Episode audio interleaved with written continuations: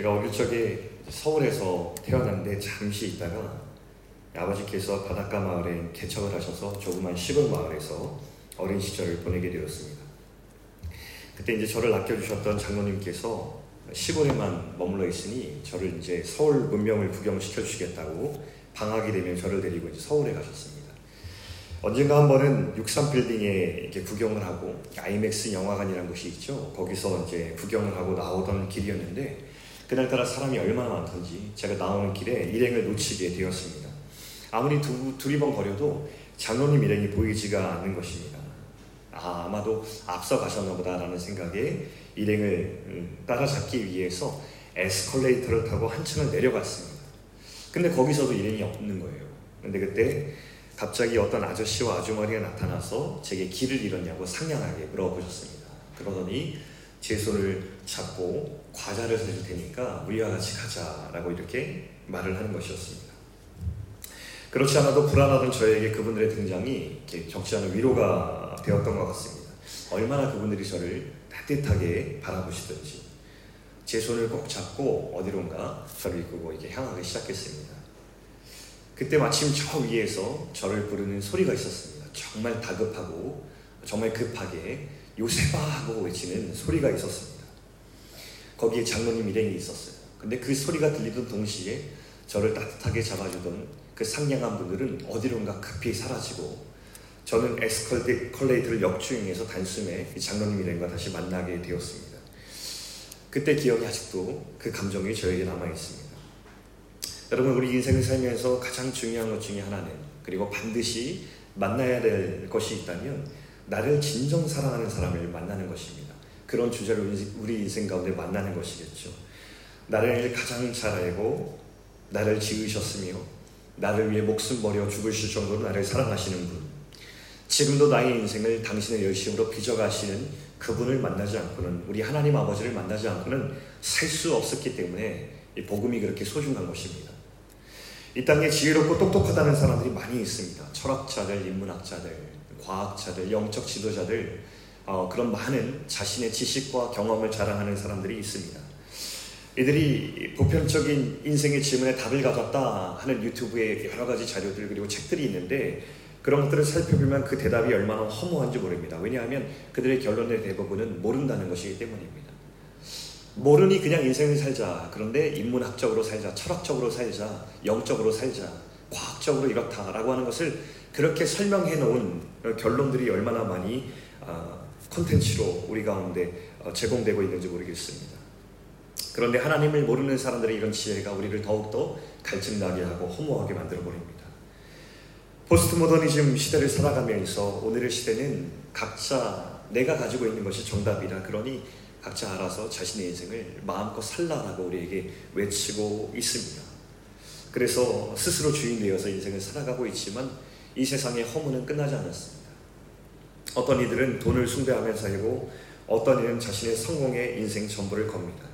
그러나 대부분의 루틴은 이렇습니다. 한국의 청소년들 같은 경우에는 청소년 시절 하나님께서 주신 선물 같은 시간임에도 불구하고 그 시간에 자신의 정체성과 자신에 대해서 충분히 생각하지 못하고 대학 진학이라고 하는 목표에 자신의 모든 시절을 소모해버리곤 합니다. 청년이 되었습니다. 취업과 스펙을 위해서 청년이 만들어갈 자신의 특별한 이야기를 포기하고 대신에 획일화된 건조한 삶을 살아버리고 맙니다. 결혼을 하고 중년이 될 때까지는 경제적 여유를 위해서 쉼없이 일을 하고 중년을 맞아서는 중년의 위기가 찾아와서 나는 무엇을 위해서 살아가고 있는가 혹독한 인생의 허물을 경험하게 됩니다. 그러다 노년에 접어들면 이제 죽음을 맞이할 때가 가까웠는데 확신 없고 준비되지 않은 죽음 앞에서 회피하고 저항하며 결국 외롭고 어, 확신 없는 죽음을 맞이하게 되는 것이 인생의 어, 허무입니다.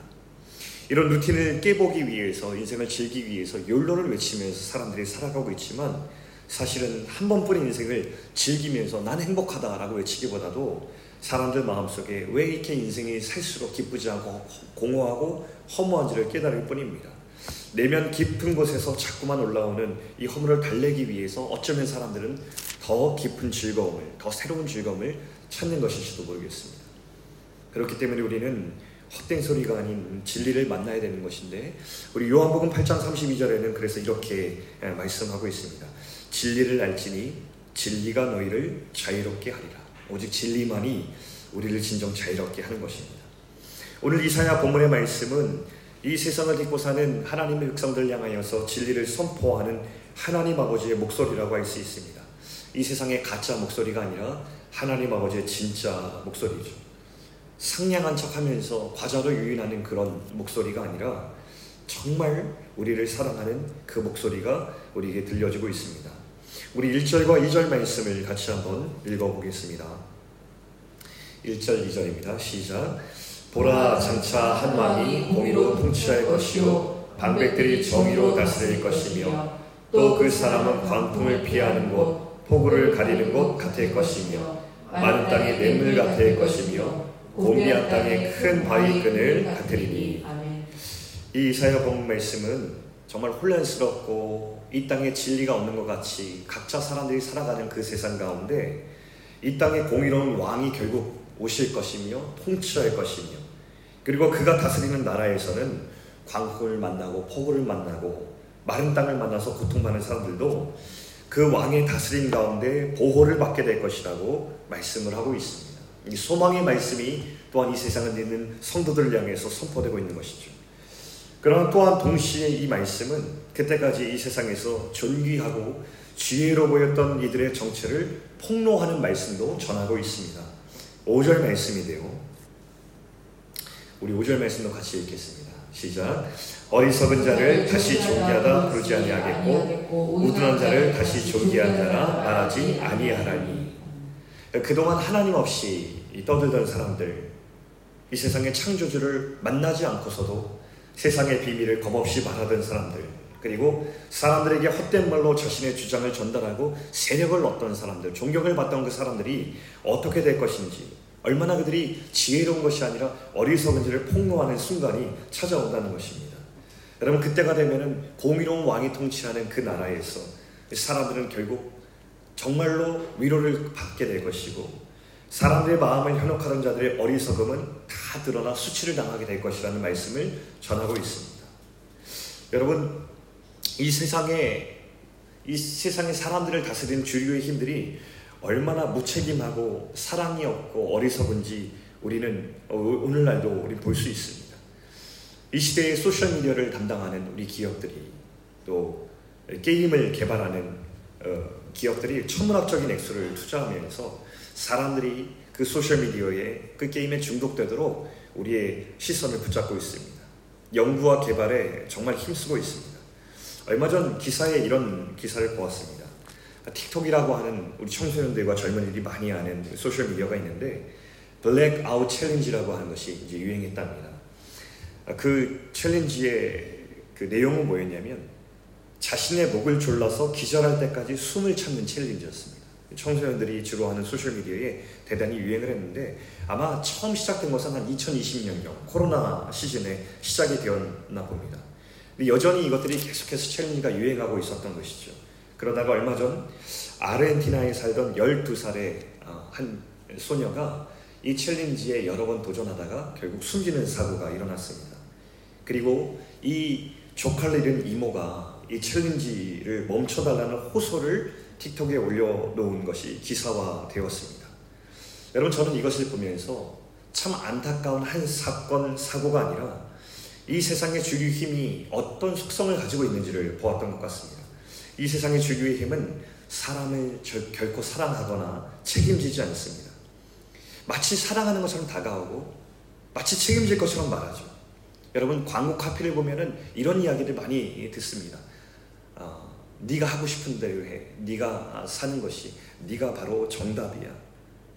그렇게 사는 것이 바로 정답이야. 이런 이야기들이 많이 흘러 우리 귀에 들려오고 있습니다. 그러나 여러분 정말 세상이 우리 가운데 책임지던가요? 그 말은 제품을 홍보하기 위해서나 물건을 팔기 위한 수단이었지 사실 사람들을 정말 사랑해서 책임지기 위해서 하는 사랑의 소리가 아니었습니다. 여러분 고린도후서 11장 14절에 보면 이런 말씀이 있습니다. 이것은 이상한 일이 아니니라. 사탄도 자기를 광명의 천사로 가장하나니라고 합니다. 사탄은 우리 인생에 부르짖는 사자의 모습으로만 찾아오는 것이 아니라 빛나는 천사의 모습으로 가장하여서 변신해서 우리에게 찾아온다는 말씀을 하고 있습니다. 이 말씀 우리가 잘 기억해야 됩니다. 오늘 성경은 진리의 말씀을 선포하시면서 세상의 어리석을 폭로하고 공의로운 왕이 마침내 통치한 나라가 올 것이다 라고 말씀하고 있습니다. 그러면서 이제 지금 다가올 이 나라를 위해서 이 역전되는 이 순간을 위해서 준비하지 않고 있는 영적으로 무감각한 사람들을 위해서 경고하죠. 우리 구절에 보시면요. 너희 아니란 여인들아라고 경고하고 있고 10절에는 너희 염려 없는 여자들아 11절에는 너희 아니란 여자들아 라는 말씀이 반복해서 나옵니다. 무슨 말씀이냐면 하나님의 나라가 이렇게 다가오고 있는데 하나님 보여주신 진실이 여기 있는데 그것을 보지 못하고 여전히 무감각한 채 깨어있지 못하는 후회할 사람들 향하여서 빗대는 말씀입니다. 여러분 그들이 의지하는 것들을 계속해서 의지합니다. 하나님께서 역전의 순간을 경고하셨는데 진실이 여기 있는데 계속해서 그들이 의지하던 헛된 것들을 어, 의지하고 있는 것입니다. 여러분 이 사람들이 진실이 밝혀지는 그 순간 절망을 감당할 수 있겠습니까? 13절 말씀 그럴 수 없다는 것입니다. 13절도 같이 읽어보겠습니다. 시작 내 백성의 땅에 가시와 칠레가 나며 희락에서는 기뻐하는 모든 집의 날이니 12절 말씀에는 그들은 좋은 밭으로 인하여 열매 많은 포도나무로 인하여 가슴을 치게 될 것이다. 그리고 결국에는 내 백성의 땅에 가시와 칠레가 날 것이다.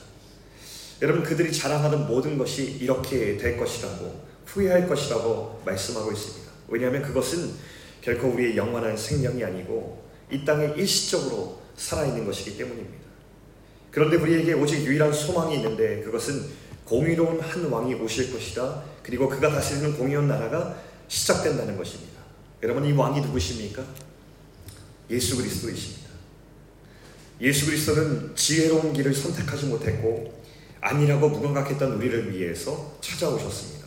여러분 우리가 노력해서 우리가 대가를 치르고 보배로운 분을 발견한 것도 참으로 기쁜 일일 텐데 우리가 아직 죄인 되었을 때에 지혜 없는 우리를 위해서 깨닫지 못하는 우리를 위해서 찾아오신 주님이 계십니다. 이것을 은혜라고 부릅니다.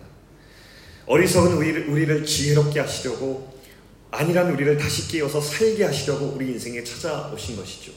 우리의 허물과 죄를 당신께로 다 전가시키고 십자가 위에서 죽으셨습니다. 우리를 올가매고 있는 죽음의 힘, 우리, 우리 안에 있는 죽음의 힘을 물리치기 위해서 하나님께 하나님의 아들이 무덤에서 다시 살아나셔서 빈 무덤을 우리에게 주셨어요. 우리에게 다시는 죽음의 힘이 역사하지 못하고 새 생명이 있다는 것을 선포하시기 위해서 이 십자가와 부활을 우리에게 주신 것이죠. 그래서 어떤 힘도 더 이상 우리에게 정지할 수 없고 어떤 죽음의 힘도 우리에게 역사할 수 없는 은혜를 얻게 되었습니다. 우리 15절 말씀 한번 보겠습니다. 결론과도 같은 말씀인데요. 15절 말씀. 자, 시작. 마침내 위에서부터 영을 우리에게 부어주시리니 광야가 아름다운 밭이 되며 아름다운 밭은 숲으로 여기게 되리라. 마침내 우리가 보게 될 그 나라의 모습을 보게 됩니다. 예수 그리스도가 이 땅 가운데 다스리는 나라가 어떻게 될 것인지를 보여주고 있습니다. 여러분 성도의 축복이 이 땅에서 거두는 일시적인 성공이라고 하면 그것만큼 허무한 것이 없을 것입니다. 성도의 축복은 이미 시작하신 하나님의 나라를 내가 하나님의 백성으로 살고 있다는 복입니다. 비록 아직은 이 땅을 딛고 살지만 영원한 하나님의 나라를 내가 살고 있고 하나님의 백성이 되어서 그 하나님의 백성의 가치대로 내가 살 수 있고 하나님의 방식대로 내가 따라 살고 있다는 것이 사실은 성도의 기쁨과 영광입니다. 사랑하는 성도 여러분, 오늘도 십자가와 빈무덤으로 열린 하나님의 나라가 이 땅 가운데 열리고 있습니다.